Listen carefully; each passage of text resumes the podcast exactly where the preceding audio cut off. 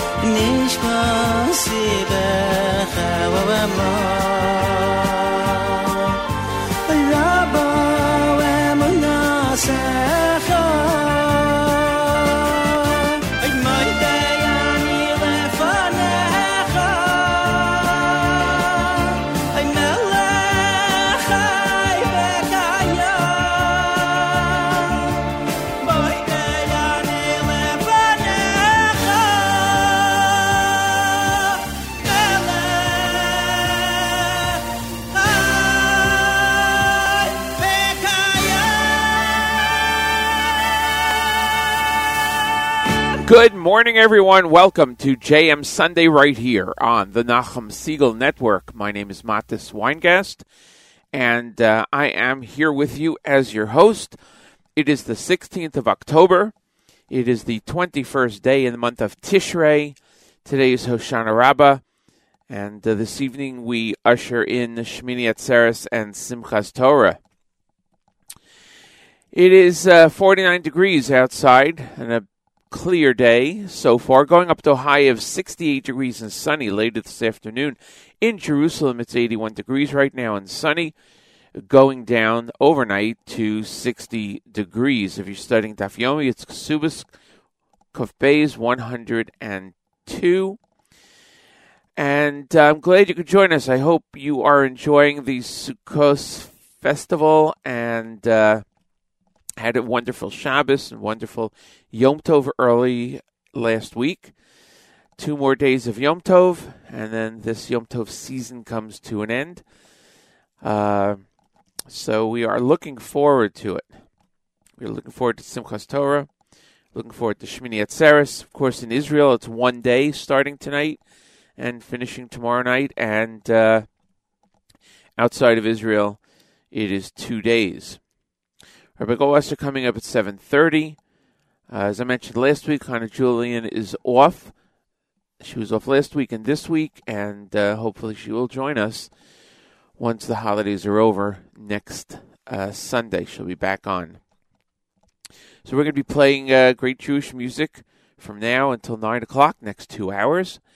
And uh, scheduled to join me at about 8.15 will be uh, Hector Lora, the mayor of the city of Passaic, and we will talk about what he did for the uh, observant community in Passaic last week as a uh, as a surprise. So we are scheduled to discuss that with him at 8:15 this morning. Keep it tuned.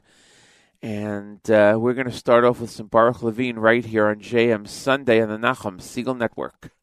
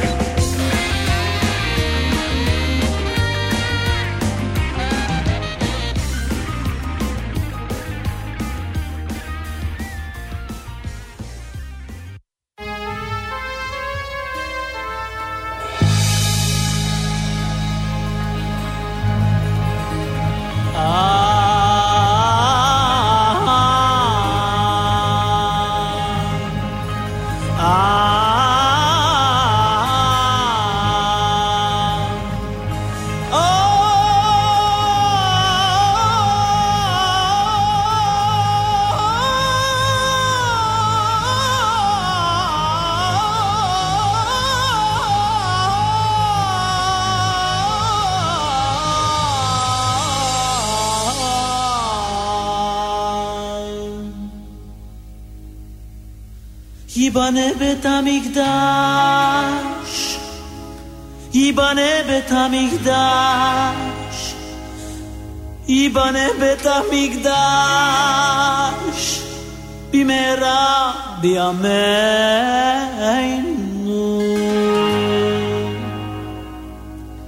입안에 담익다시 입안에 담익다시 ייבנה בית המקדש במהרה בימינו.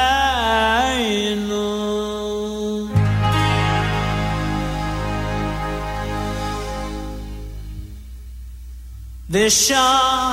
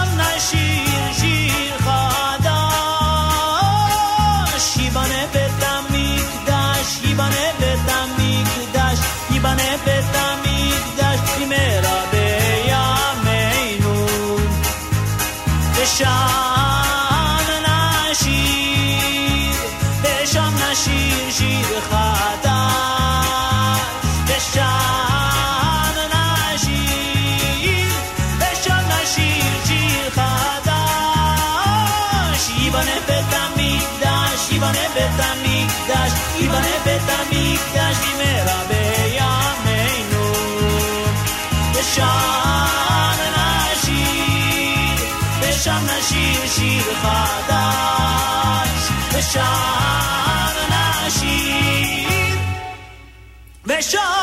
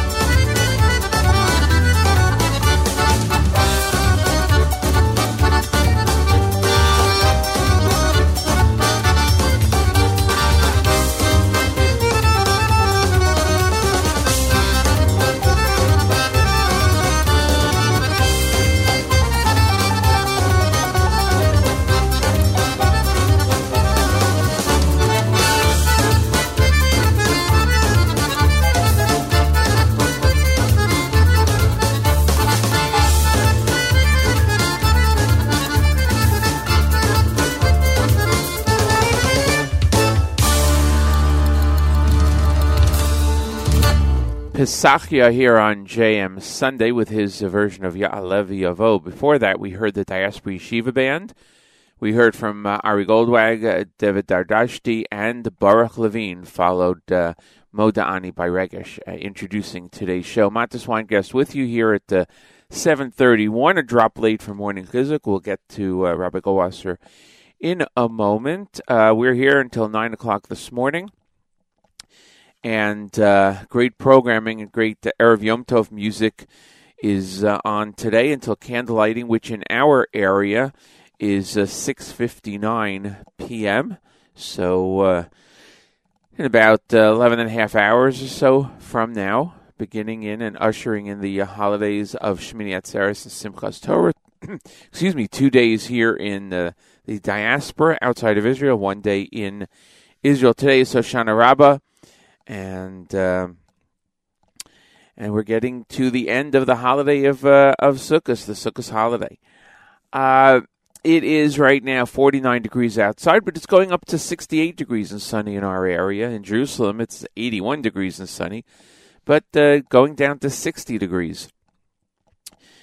It's the 16th of October, 21st day in the month of uh, Tishrei. Uh, I wanted to check in on the app for a second because I did before and I didn't uh, put in what I have. I want to say good morning to MHD. Thank you for checking in. Appreciate that as always.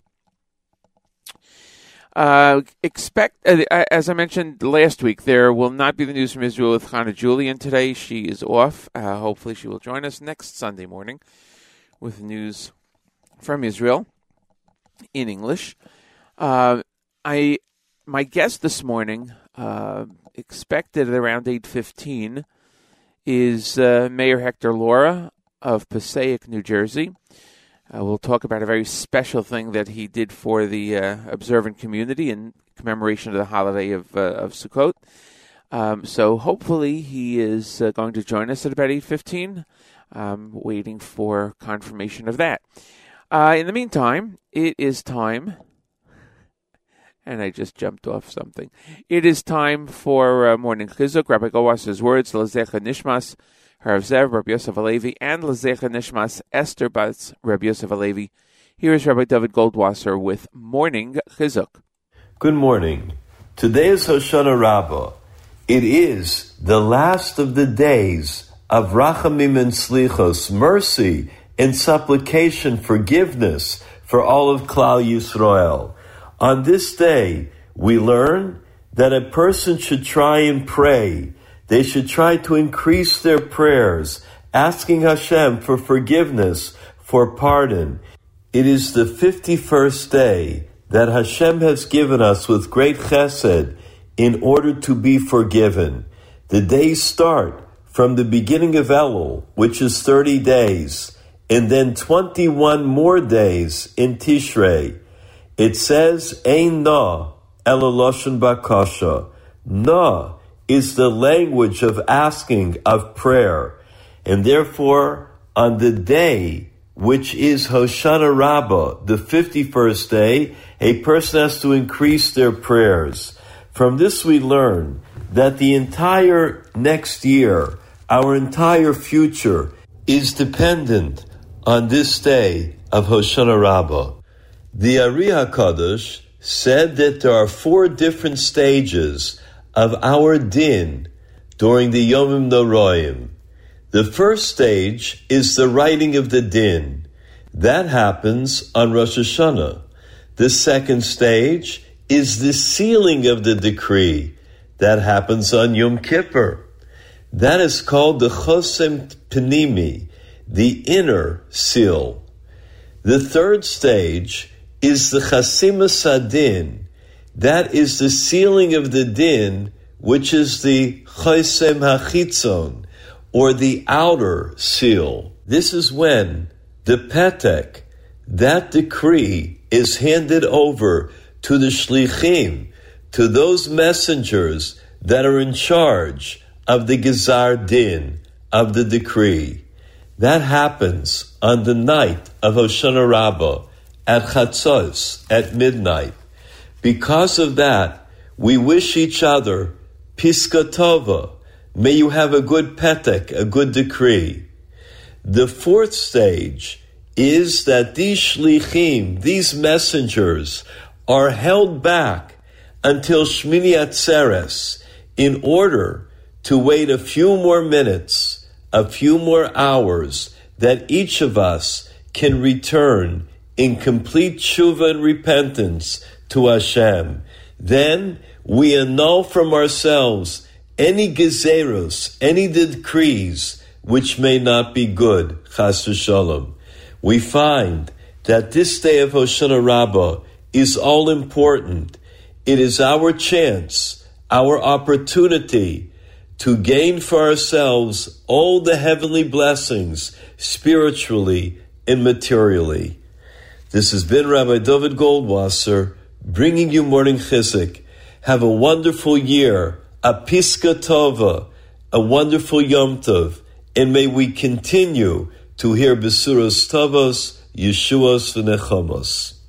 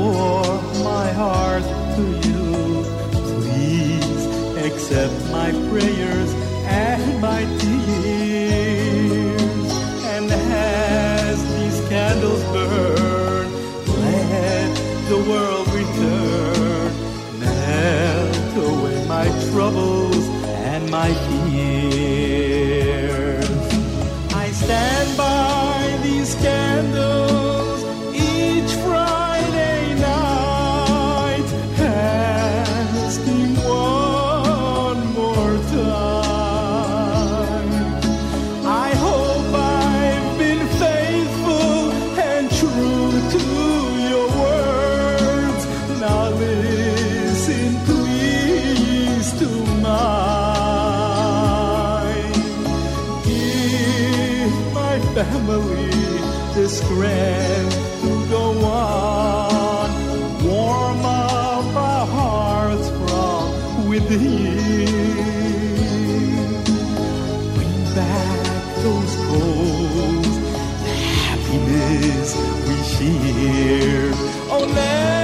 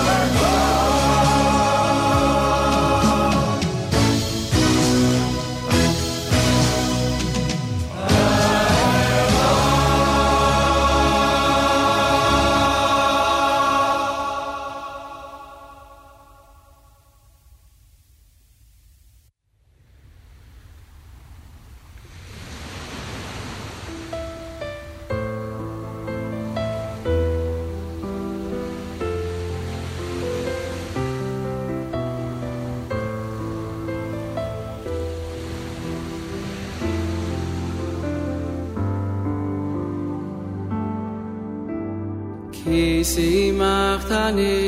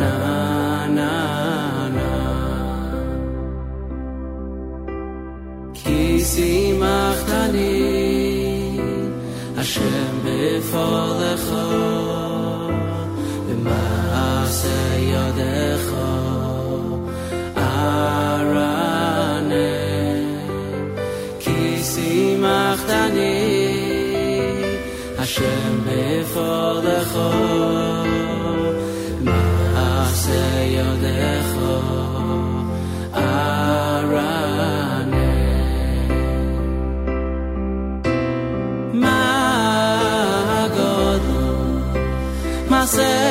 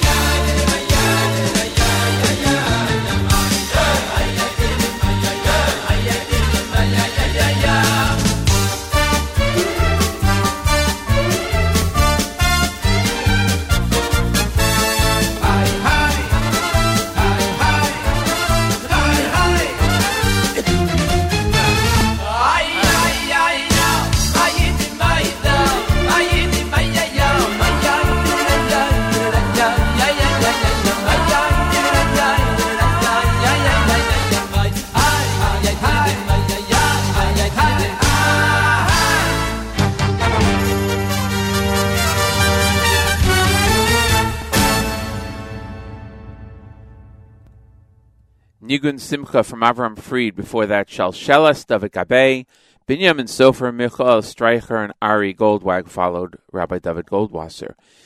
Uh, in uh, just a few minutes, we'll be joined by um Mayor Hector Lora of the city of Passaic. We'll talk about a very special event today and um, some other things. So that'll take place about 8.15 in uh, about 10 minutes or so from now. Uh, a correction, I had mentioned earlier the wrong time for candle lighting in this area, Eastern Time. It's 5.59 today. Today's Erev Yom Tov, Shmini Atzeres, Simchas Torah, candle lighting 5.59. Check with your calendars in your local areas. And thank you for uh, for pointing that out also on the app. Uh, good morning to listener Jay, who uh, who asked 6:59, and now it's 5:59. And uh, thank you to listener Yaakov, who also pointed that out. So it's much appreciated. 5:59, and good morning to Tikva Chag Sameach to you. Here is uh, let's see who's up next. Uh, we have uh, Rabbi Sons, and uh, and then in a short while we'll be joined by Passaic Mayor Hector Lora right here on JM Sunday.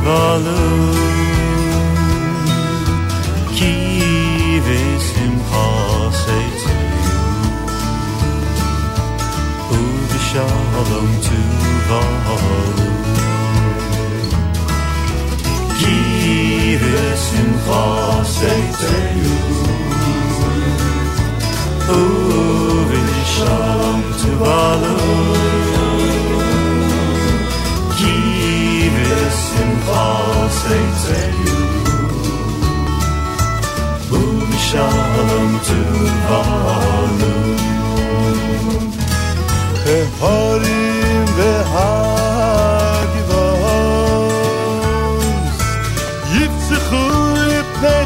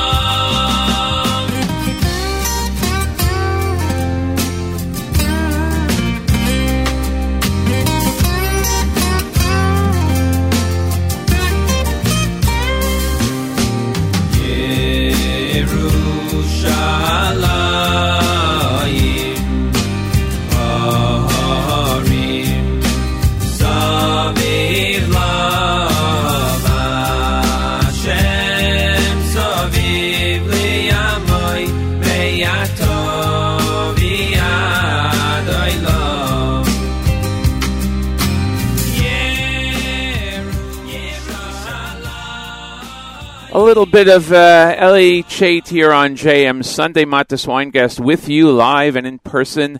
And uh, we're glad you could join us. Great programming continues all day long following uh, this show, which ends at 9 o'clock Eastern Time in about uh, 45 minutes from now.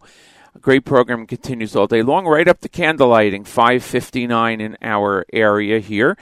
And as we usher in the holidays of Shmini Atzeres and Simchas Torah, as we end the Sukkot holiday, uh, the uh, network will be uh, off uh, for Yom Tov, and uh, we'll come back on sa- uh, Tuesday night after the Yom Tov, and Nachum will be back on Wednesday morning with JM in the AM. Uh, I want to give a shout out to uh, Rabbi uh, Erez Sherman of the Sinai Temple in Los Angeles. Uh, we had a really great discussion uh, on Friday about uh, some very interesting and important things he's doing, including a particular project, and we hope to have him on the air when when that comes to fruition. We're looking forward to that. And outside of our studios, it's 49 degrees, going up to a high of 68 degrees and sunny. In Jerusalem right now, 81 degrees and sunny, going down to a low of 60 degrees. Today, as I mentioned, it is uh, ushering in the uh, final part of the Sukkot holiday, and uh, today is a very special day all around the world, of course, but especially in the community of Passaic, New Jersey. And it gives me great honor and pleasure to welcome Hector Lora, the mayor of Passaic, New Jersey. Welcome to JM Sunday. Good morning. Good morning. Thank you very much. It's uh, it's my pleasure. It's an honor to be on this morning with you and with the community and all the listeners. Yeah, thank you so much. I appreciate your taking uh, time out of your busy schedule to join us, looking at your various posts that you do on social media, which we'll get to in a bit. You probably didn't get too much sleep last night. Not as much as I would have wanted, but we were out for a good cause. Uh, unfortunately, we had victims of a pretty big fire in our city. Over 67 individuals that were left displaced. Uh, they lost all of their possessions. The uh, multi-unit building that they lived in or resided in was uh, left completely compromised. But 67 individuals that are still alive today because of the heroic efforts of the brave men and women in our fire department, police department, and paramedics. And that obviously is the priority, and we're thankful to God that they're alive. All material things can be replaced, but uh, life is sacred. And we're so happy they're alive. So last night, I kind of uh, put together a program within about four days to have a fundraiser closing out Hispanic Heritage and dedicating the funds to recovery efforts for those victims. So we're we're a little tired today, but I think we're tired for a good cause. Whenever you can get people together for a good cause, it's worth it. A- absolutely, and it closes out. Uh, well, it's one of the events to close out Hispanic Heritage Month, and uh, and it is amazing that you put that together so quickly. And as you mentioned in just now, and on the flyers, part of the uh, funds raised uh, are going towards the people that uh, that were impacted by the fire uh, last week. Uh, eh, oh, oh, I just want to mention before we continue, for full disclosure, you know everybody who listens to the show knows that I'm the business manager at the Passaic Public Library. So although I'm not a city employee, we certainly work closely with the city and with you, Mr. Mayor. So I just want to make sure everybody knows that. Thank you. Thank you. Uh, so. Uh, Passaic has a very vibrant and large Jewish community and is home to many diverse uh, communities. Uh, so, before we get to today's celebration, since this is the first time that you're joining us uh, here on the air, I, I wanted to uh, just discuss some of this with you.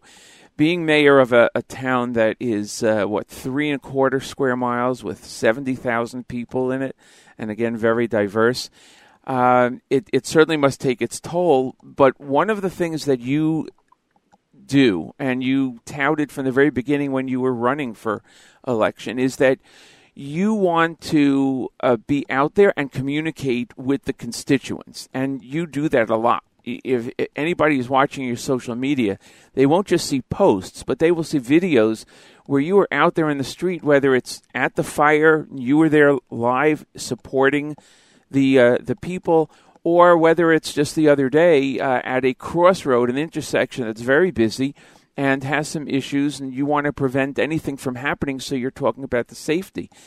Uh, not many mayors at all do that. Um, how does that make you feel, and what do you think it gives to the communities that you're able to do that? Well, thank you. That's that's a, a wonderful question. First, allow me to begin by saying, and I, I will preface this by saying perhaps I'm not the most objective, but uh, I, I would describe our community not only as having one of the uh, largest and most vibrant uh, Jewish community, but perhaps the best Jewish community in the state. So, again, I'm not objective. I, I, I may have my own little uh, bias there, but no, I think we have such an amazing community because we get to do so many wonderful events and initiatives celebrating culture and faith. And I have seen our city progress over the years. I have been so excited, whether adding uh, Hanukkah decorations uh, down Main Ave, along with all the other holiday activities, or the uh, burning of the chametz at uh, Third Ward Memorial Park, and just seeing our community blossom and grow, and seeing the children and families really enjoy uh, the amenities of our parks and our schools expand, and just considering what the city looked like 30 years ago and how uh, Hashem has just blessed the city of Passaic. I, I just I'm I'm so grateful to be the mayor of this wonderful city. And as you mentioned, it is one of the most uh, diverse communities in our area. We're 3.2 square miles, over 70,000 residents. So we're, I believe, for cities of our size of over 50,000, we're like the fifth most densely populated city in the United States of America. Because of that, we do we do face uh, some unique challenges that are posed when when you have a municipality this densely populated. When I initially ran, I I was adamant that communication was key in terms of not only educating and informing the public as to what's going on day to day, but ensuring that uh, individuals had access to the existing resources that would be provided by government, especially for those who are most vulnerable, sometimes those who are forgotten about or marginalized in society. It was important to me to make sure that programs like a first time home buyers program, uh, energy assistance, the first time home repair program, uh, obvious uh, rescue efforts, and uh, recovery efforts for individuals that find themselves in a crisis situation, whether that is from a, a natural disaster, a flood, a storm, a fire, facing hunger crisis, or food insecurity, that they would know that there is a safety net in place, and government does have a role in uh, in assisting the public. And I- I've been excited to see more individuals uh, from all over the city take advantage of the, uh, or rather capitalize on the opportunities for first-time home buyer programs, first-time home repair programs, because these are funds that made are, are made available through federal grants. And I want to see every resident of the state have every opportunity to progress, prosper, and uh, have their families enjoy living in our city. Having a diverse community, specific to that uh, aspect of your question, it's interesting because sometimes I'm doing the live and I have to simultaneously translate. Right. I have to go English to Spanish, and you you'd probably get a laugh at this, uh, especially working in the library. Uh, you don't know how many people have reached out to me and said I've saved uh, hundreds of dollars in uh, having to learn Spanish lessons. I just watch it live, and you know, over the years I've learned how to speak Spanish, and I go, that's that's cute, and I appreciate that. that- and uh, vice versa. There's some people who learn the English words Yeah. immediately. You didn't speak English that well, and I go, okay, that's how you say that. That's And every now and then I'll stumble. I was born and raised in Passaic, yeah. so though I speak Spanish, I, I would propose pretty well. I, I'm not fluent, much like someone who speaks English doesn't always get straight A's in English class. Right. You know, sometimes conjugation, sometimes certain words, um, uh, certain grammatical, uh, uh, I- I guess, uh, pronunciations. I, I'll get them wrong, and someone will correct me. out Of course. And I'll go, thank you. I'll learn. So those are some unique challenges, but making Yeah. sure that, that people get the information they need in a timely fashion and keeping my word.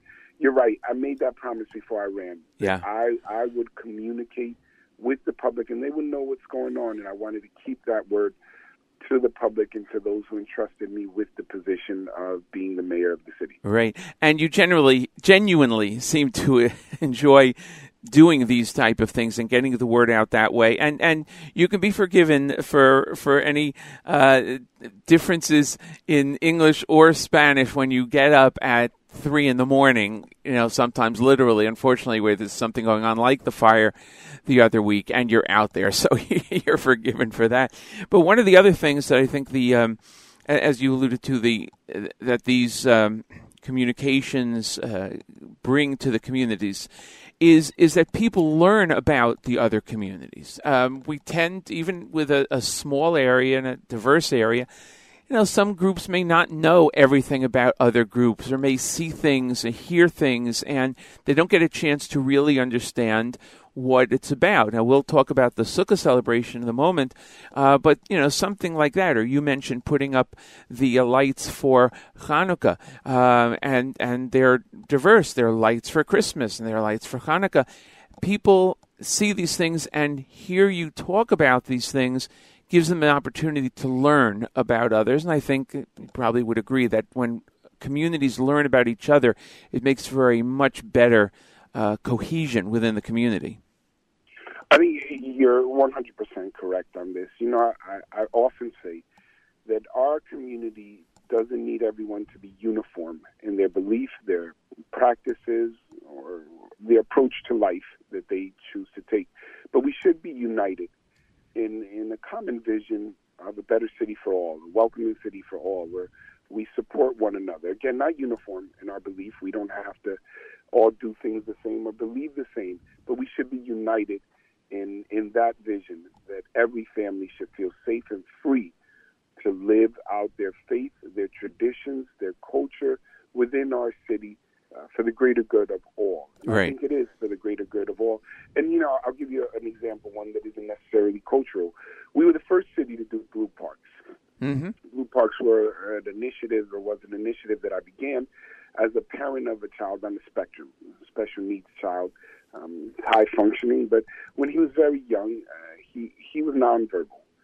And he was always an elopement risk for us, especially Right. of concern in the park because you can often hear parents call out for their kids when they don't see them. They may be under a slide or behind a bush or you know, just playing with the kids, and they'll respond verbally, "Mom, I'm right here. Dad, I'm right here." But for parents of nonverbal children, children on the spectrum, or, or uh, special ability children, uh, what happens is if you don't see them, you panic because if Yeah. you call them, you're not getting a response. They may have found a little exit out of the park, and they may be down the street.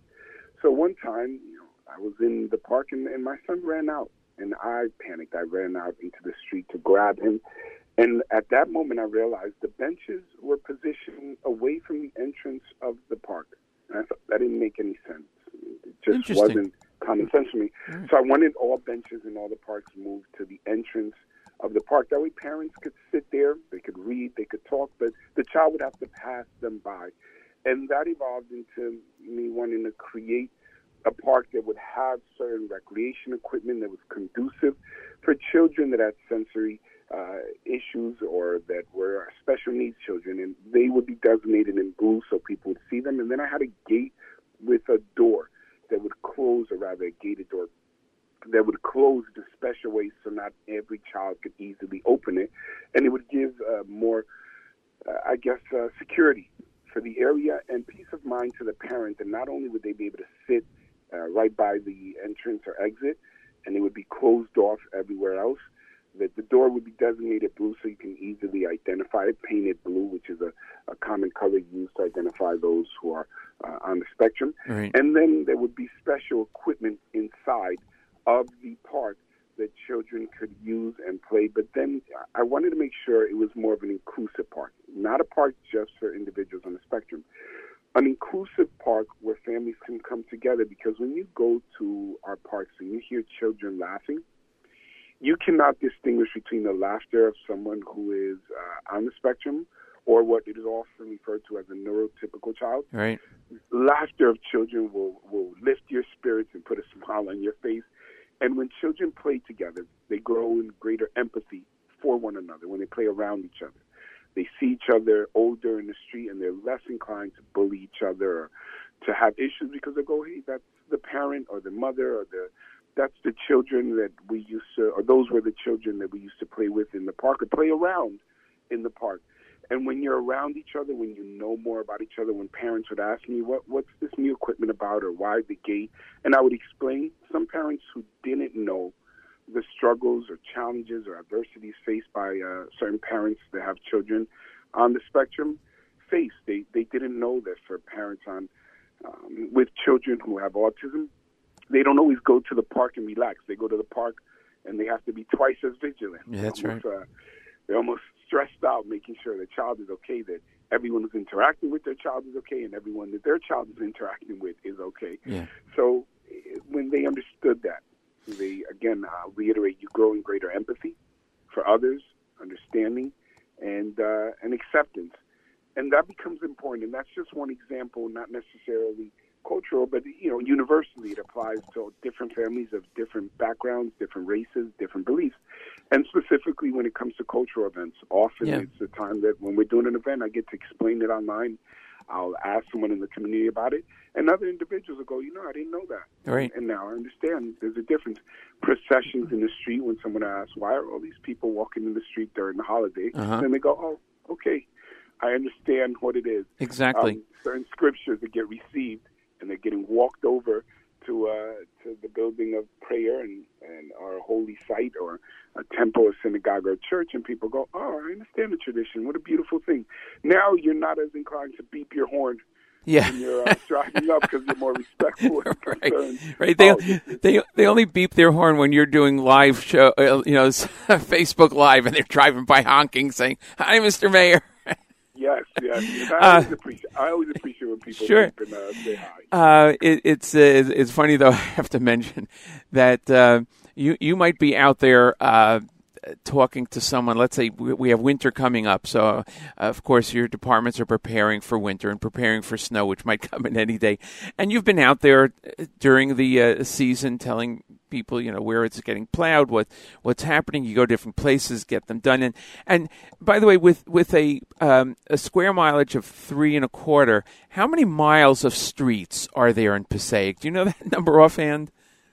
Yes, it's about 58 linear miles and then uh, about 116 going up and down throughout Right. the city. And that's Yeah. the important part because 116 miles of streets that have to be plowed, that have to be taken care of. And sure, you you your group, your your um, department will get to every single one, but you're talking about a, 116 miles. And, and I love it when you're uh, out there, and again, you're you're live, and you're saying this is getting done and this is getting done, and of course you'll have somebody that will pop in. What about my street? when do you get to my street? You know, it's it's it's it's funny sometimes, but yet you know you're putting yourself out there to the community live, and you have to expect that you're going to get you know responses from different, different things. We, you, if you don't come into this with thick skin, you will grow thick skin. exactly. And I learned not to take it personal. Exactly. You know, when it comes to snowstorms, one of the things people don't uh, always consider is this. We're one of the few municipalities that hit the storm while the snow is falling. Yeah. There's neighboring municipalities that wait for the storm to be done, and then they begin to hit the snow. Now they have different approaches. For some municipalities, you cannot park on the street Right. so it's much easier for them to hit the snow. We we do not require vehicles to get off the street right. during the storm. You know, in some municipalities, it is no parking on the street Yeah. at all. Yeah, and that's So very you park in the driveway. So I tell people, listen, you're comparing us. You you don't want to juxtapose Passaic to every other municipality because they're not all the same. exactly. We have many cars, and we don't mandate for people to put them in their driveways or get them off the street. Now, we will come by and tell you when we're going to plow to the best of our ability, and we do have a good crew, and we try to hit the main arteries, the the roads that lead to the hospital, the roads that lead to Route 21 and Of course. Route 3 and down Main Ave, and then the side streets. We do get calls and say, you know, it looks like no one came by, and I'll have to respond it, because it's still snowing. It's not. We have no way of stopping it from coming from the sky. Of course. We plow it once, and then within an hour to look like we weren't there. That's Right. frustrating for the DPW as much as it is for you. Of course, of course. Um, you mentioned about the uh, the different uh, groups, like the, the parks you talked about and whatnot. And uh, you know, I, uh, Gary Schaer, uh, who's city council president, uh, uh, said that um, the efforts that you give to help and assist, you know, all of Passaic's diverse communities is, in his opinion, and I think a lot of people would agree with that, is without compare, um, because the diverse diversity of the communities is not just let's say a cultural or religious you you mentioned the park groups. That's a, that's a community that needs to um, you know have those services and those thoughts about parks. You uh, have a community of sports people education community. So you know it is it is diverse in many ways that people don't um, you know think of. They they just think diversity is is culture religion um, but it's not. It's um, it's diverse in many different ways. Uh, I did you, you touched upon this a few times. You you said that God has blessed the community. You invoke God. Um, you are a, religious person. You're an ordained clergyman. So certainly you're more sensitive to religious needs of a particular community without crossing the line between you know the church and state. Uh, so, what does being a religious person and expressing that bring to the table for you? How does it make you uh, feel as you are leading the community? So I, I think that's a such an excellent question, and it's uh, sometimes a challenge to respond when people ask about my faith and going into the details of how to approach government. I, I've always taken the position that one has to be pragmatic in their approach uh, because uh, your faith should drive how you approach life, your your ethical and, and moral uh, compass. Uh, people can point to it. They may not agree with the specific details of your faith, but they'll know if you believe it, and, and I think that means a lot. And in terms of how I manage government, with that is, look, I'm. I'll admit to you, I'm. I'm conservative. I'm a very conservative individual when it comes to my beliefs, and I. I will never shy away from uh, my support of religious freedoms, my defense of religious freedoms. Uh, I, I will not shy away from invoking uh, God and the blessings of God, but I, I am in no way trying to impose my faith or try to run government as a religious uh, ministry. I, I was, um, and and just to clarify a little bit, as an elder of the church, which is, a little different. It's almost I always try to explain to people uh, when someone's a judge, that they definitely went to law school, they passed the bar, they were a lawyer. Mhm. But if you're not on the bench, you're not technically a, a judge anymore. Right. When you're on the bench, I tell people when it comes to my faith, if you're if you're over a church, you become a clergy. I have run ministries. When you're not sort of on the bench or in the clergy anymore, you you are still eligible to do it, but you're not technically Right. in the role anymore. So Right. gets a little. I, I tell people the reason why I make that distinction is oftentimes as mayor, uh, people will invite me to their churches and say, "Can you uh, can you fill the role?" Mm. Pastor, I go, "No, no, not right No. now, not as mayor." Right. So sometimes people come up and they say, uh, "Mayor, can you pray about this ticket that I got for street cleaning?" And I'm going. I think you're mixing the two up. I know what you're asking for, but you might be mixing. So I thought you might appreciate that a little bit. Um, in terms of faith, yes, I I have a deep, deep respect and admiration for those who live out their faith. I do believe that Hashem has blessed the sake. I believe that when people are fulfilling, you know, not just traditions of thousands of years, but uh, commandments. In in this expression, you see families united. You see uh, individuals fulfilling what they were intended to do as leaders of their families, as fathers, as mothers. You see communities prosper and blossom. And I think that whenever anyone works to facilitate the opportunity of others to express the very best of their beliefs, I believe communities overall benefit from it.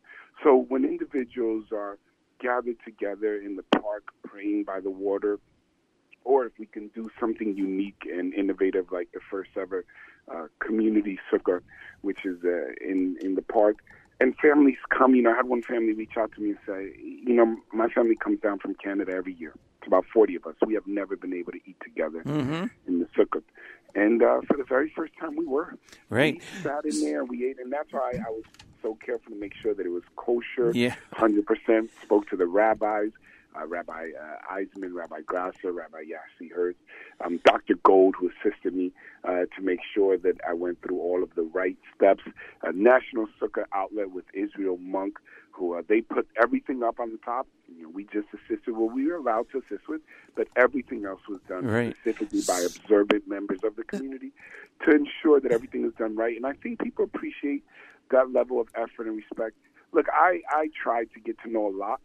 Every now and then I miss a few things, and people are there. You know, they're generous. They're So do we all. Yeah, they'll reach out to Mayor. That's not how you pronounce it. Yeah. Thanks for the effort. Okay. Or Mayor, that's not that's not technically when it's going to end. It's okay. Let, let them try to speak a, a different language and, and then, you know, be able to comment or criticize. It's fine.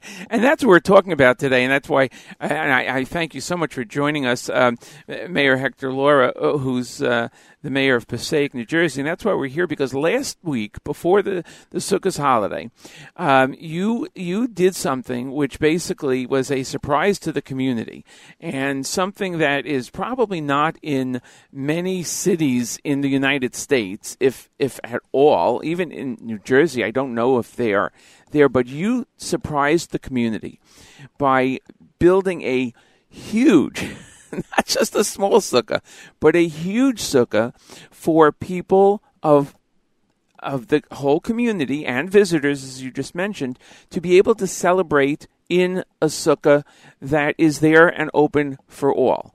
And a- as you mentioned, you had people coming down from Canada. There are plenty of people who are observant and who work in Passaic but don't live in Passaic and want to be able to eat in the sukkah. And what made you think of this as a a thing to do? It's it's amazing. Well, as you mentioned, we have an amazing and vibrant observing community in the city of Passaic. I've had the uh, privilege and honor of serving many years along with some of the sharpest and most wonderful uh, council members who are also observing. Council President Schaer, who's also an assemblyman of the 36th Legislative District, Mhm. Councilman Chaim Monk, Councilman Daniel Schwartz. And uh, over the years, we've grown not just as uh, professional uh, colleagues, but uh, I would propose as friends, uh, getting to know each other's families, uh, going to weddings, and uh, and going in deeper appreciation of one another's cultures and faith. About two years ago, during the pandemic, I had chose to build my own sukkah in the backyard Nice. just for uh, the kids, uh, built it from scratch. Bought all the material from Home Depot. You know, used rope instead of nails. I wanted to uh, be as authentic as possible. And then I had a, an observant neighbor put on the uh, bamboo sticks on the top. And we we educated the children. We ate in it, and neighbors would come by and say, "What is this?" And obviously, Right. non-observant neighbors, and I would explain it, and they would sit in it and eat, and they would say, "So this is what some of our neighbors are doing," and they seem so excited about it. And I realized that sometimes we believe people may be uh, opposed or, or perhaps not open to uh, what we're doing. When the truth is that uh, just a little bit of information may grow uh, in terms of the hearts of those that don't know, and it becomes uh, it becomes something that they they appreciate, and even it, it endears uh, other communities to them when they go, "Hey, I got to learn about you." Exactly. So I said, uh, my kids were so excited about it. I mean, they every day they were like, "Can we go?" My, my wife would try to put something on the kitchen table, and they were like, "Can we go eat in the sukkah?"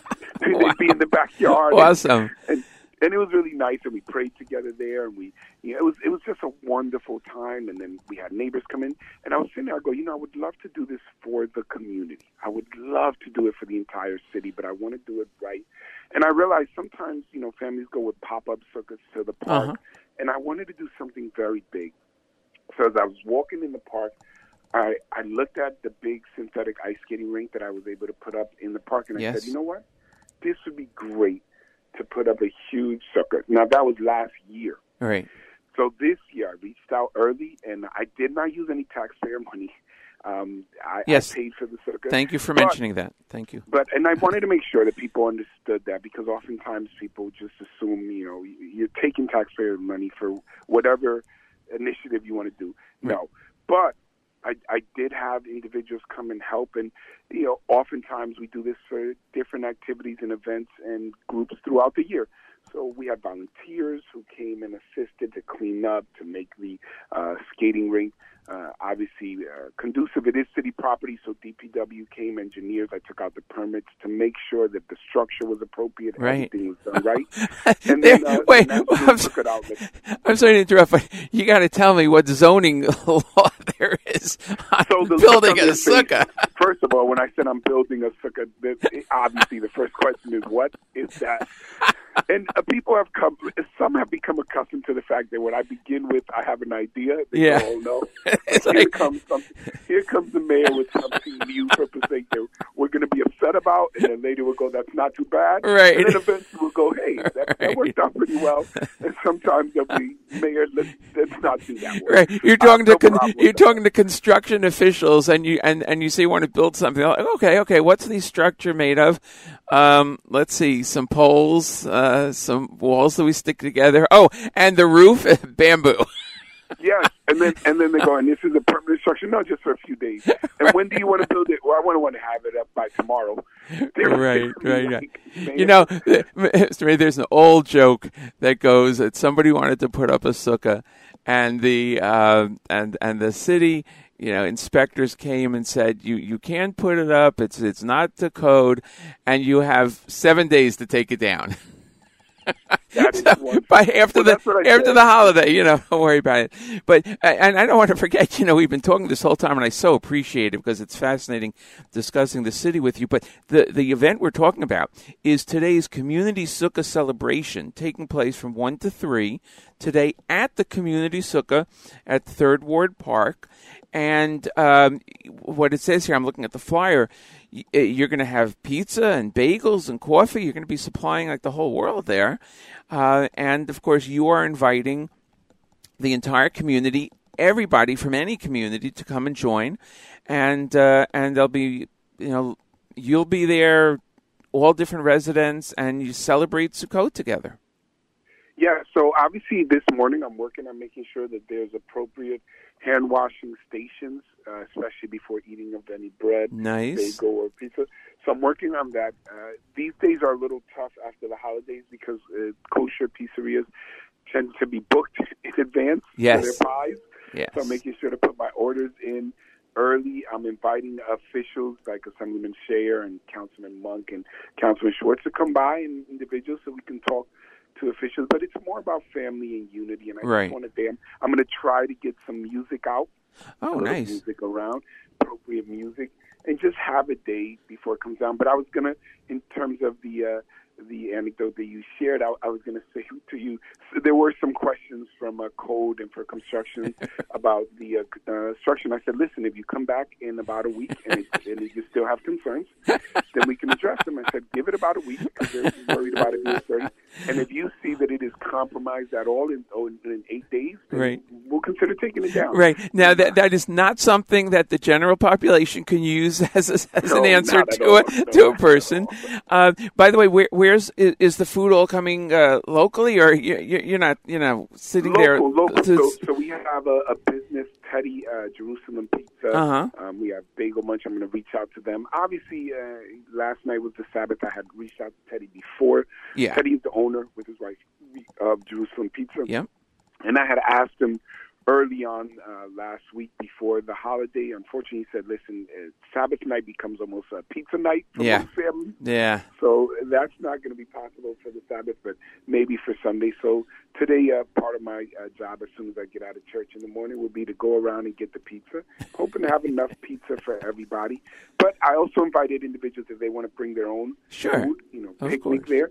They we have tables and chairs, and you can come around and uh, just be together because I know the Right. holiday is going to end, and uh, once candlelight begins, once sunset happens, there'll be uh, the holiday officially once again goes into a different stage Right. for the next two days, and then it'll be coming down. So Hey, you you, to- you are very well versed in in you know traditions of different communities. I'm quite impressed.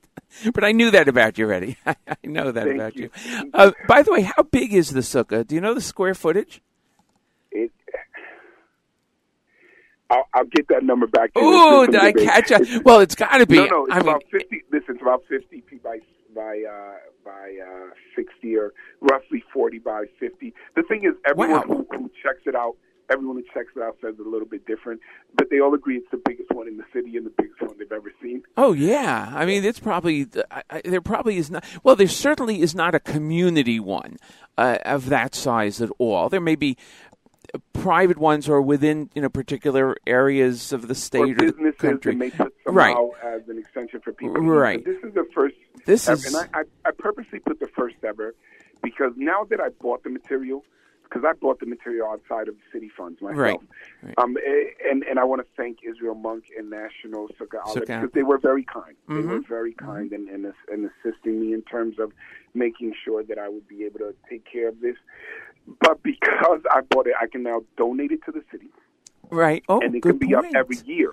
Hmm, good point. So we can make this an annual thing, and each year we can plan events around it and have families. And I think it's going to be a wonderful and beautiful tradition that adds to what makes our city so wonderful, not just for Passaic residents, but as you keep mentioning, for all those that live, work, or visit Passaic.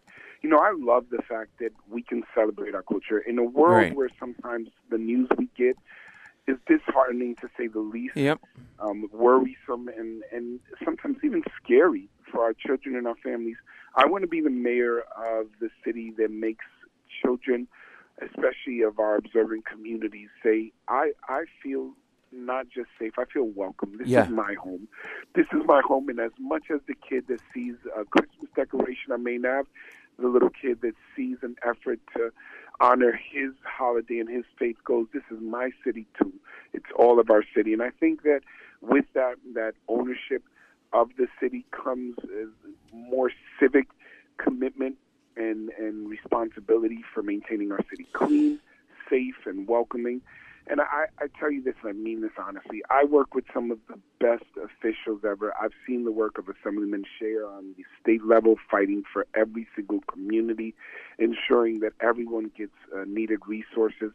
I've been in the rooms with Chaim and Chaim Monk, Councilman, and Councilman Daniel Schwartz, as well as other uh, council members, making sure that we can uh, be equitable in terms of the resources available, as well as considerate of taxpayer dollars and understanding that if our city is to succeed, then we need to make very tough decisions. However, considering the future and every every member of our community is important.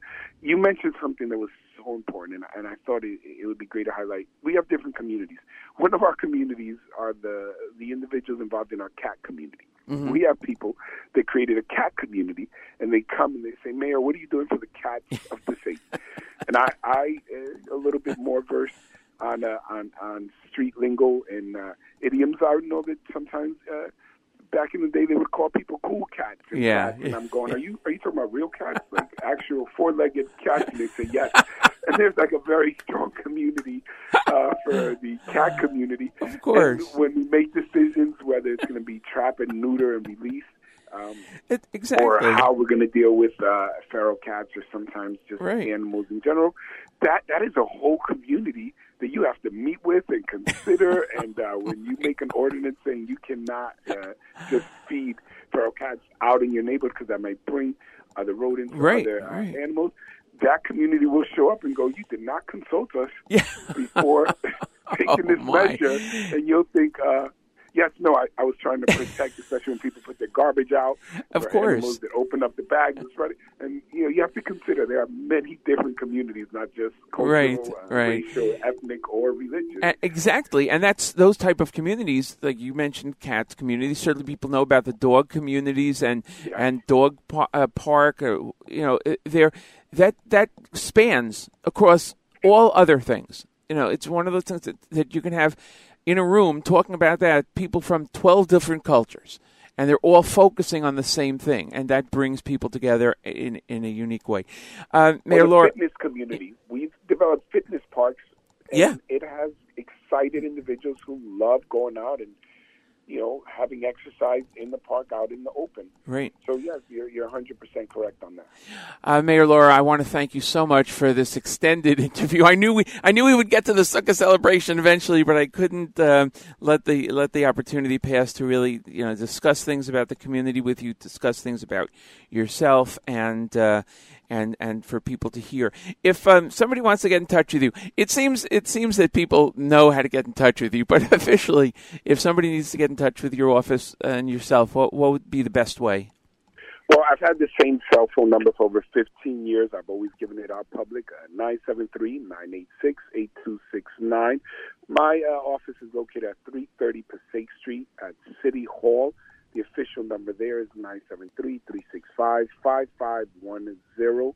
And uh, if I'm not running about in the city doing some live on the street, you can uh, you can catch me in the office and make an appointment, and we can meet in person. Great. Again, uh, today's celebration begins at 1 o'clock. I have to let you go so that you have a few hours to pull everything together uh, at the last minute and attend your services. And uh, again, it's just been a pleasure and an honor. I appreciate it, and uh, we'll uh, we'll talk soon. I look forward to having you on the air again. Thank you very much. Have a blessed day. You too. Bye bye. That is that was uh, Mayor Hector Lora, City of Passaic, uh, joining me this morning. Very extended interview. Uh, I appreciate his time. And uh, today's celebration, one o'clock, at Third Ward Park in Passaic, a community sukkah celebration.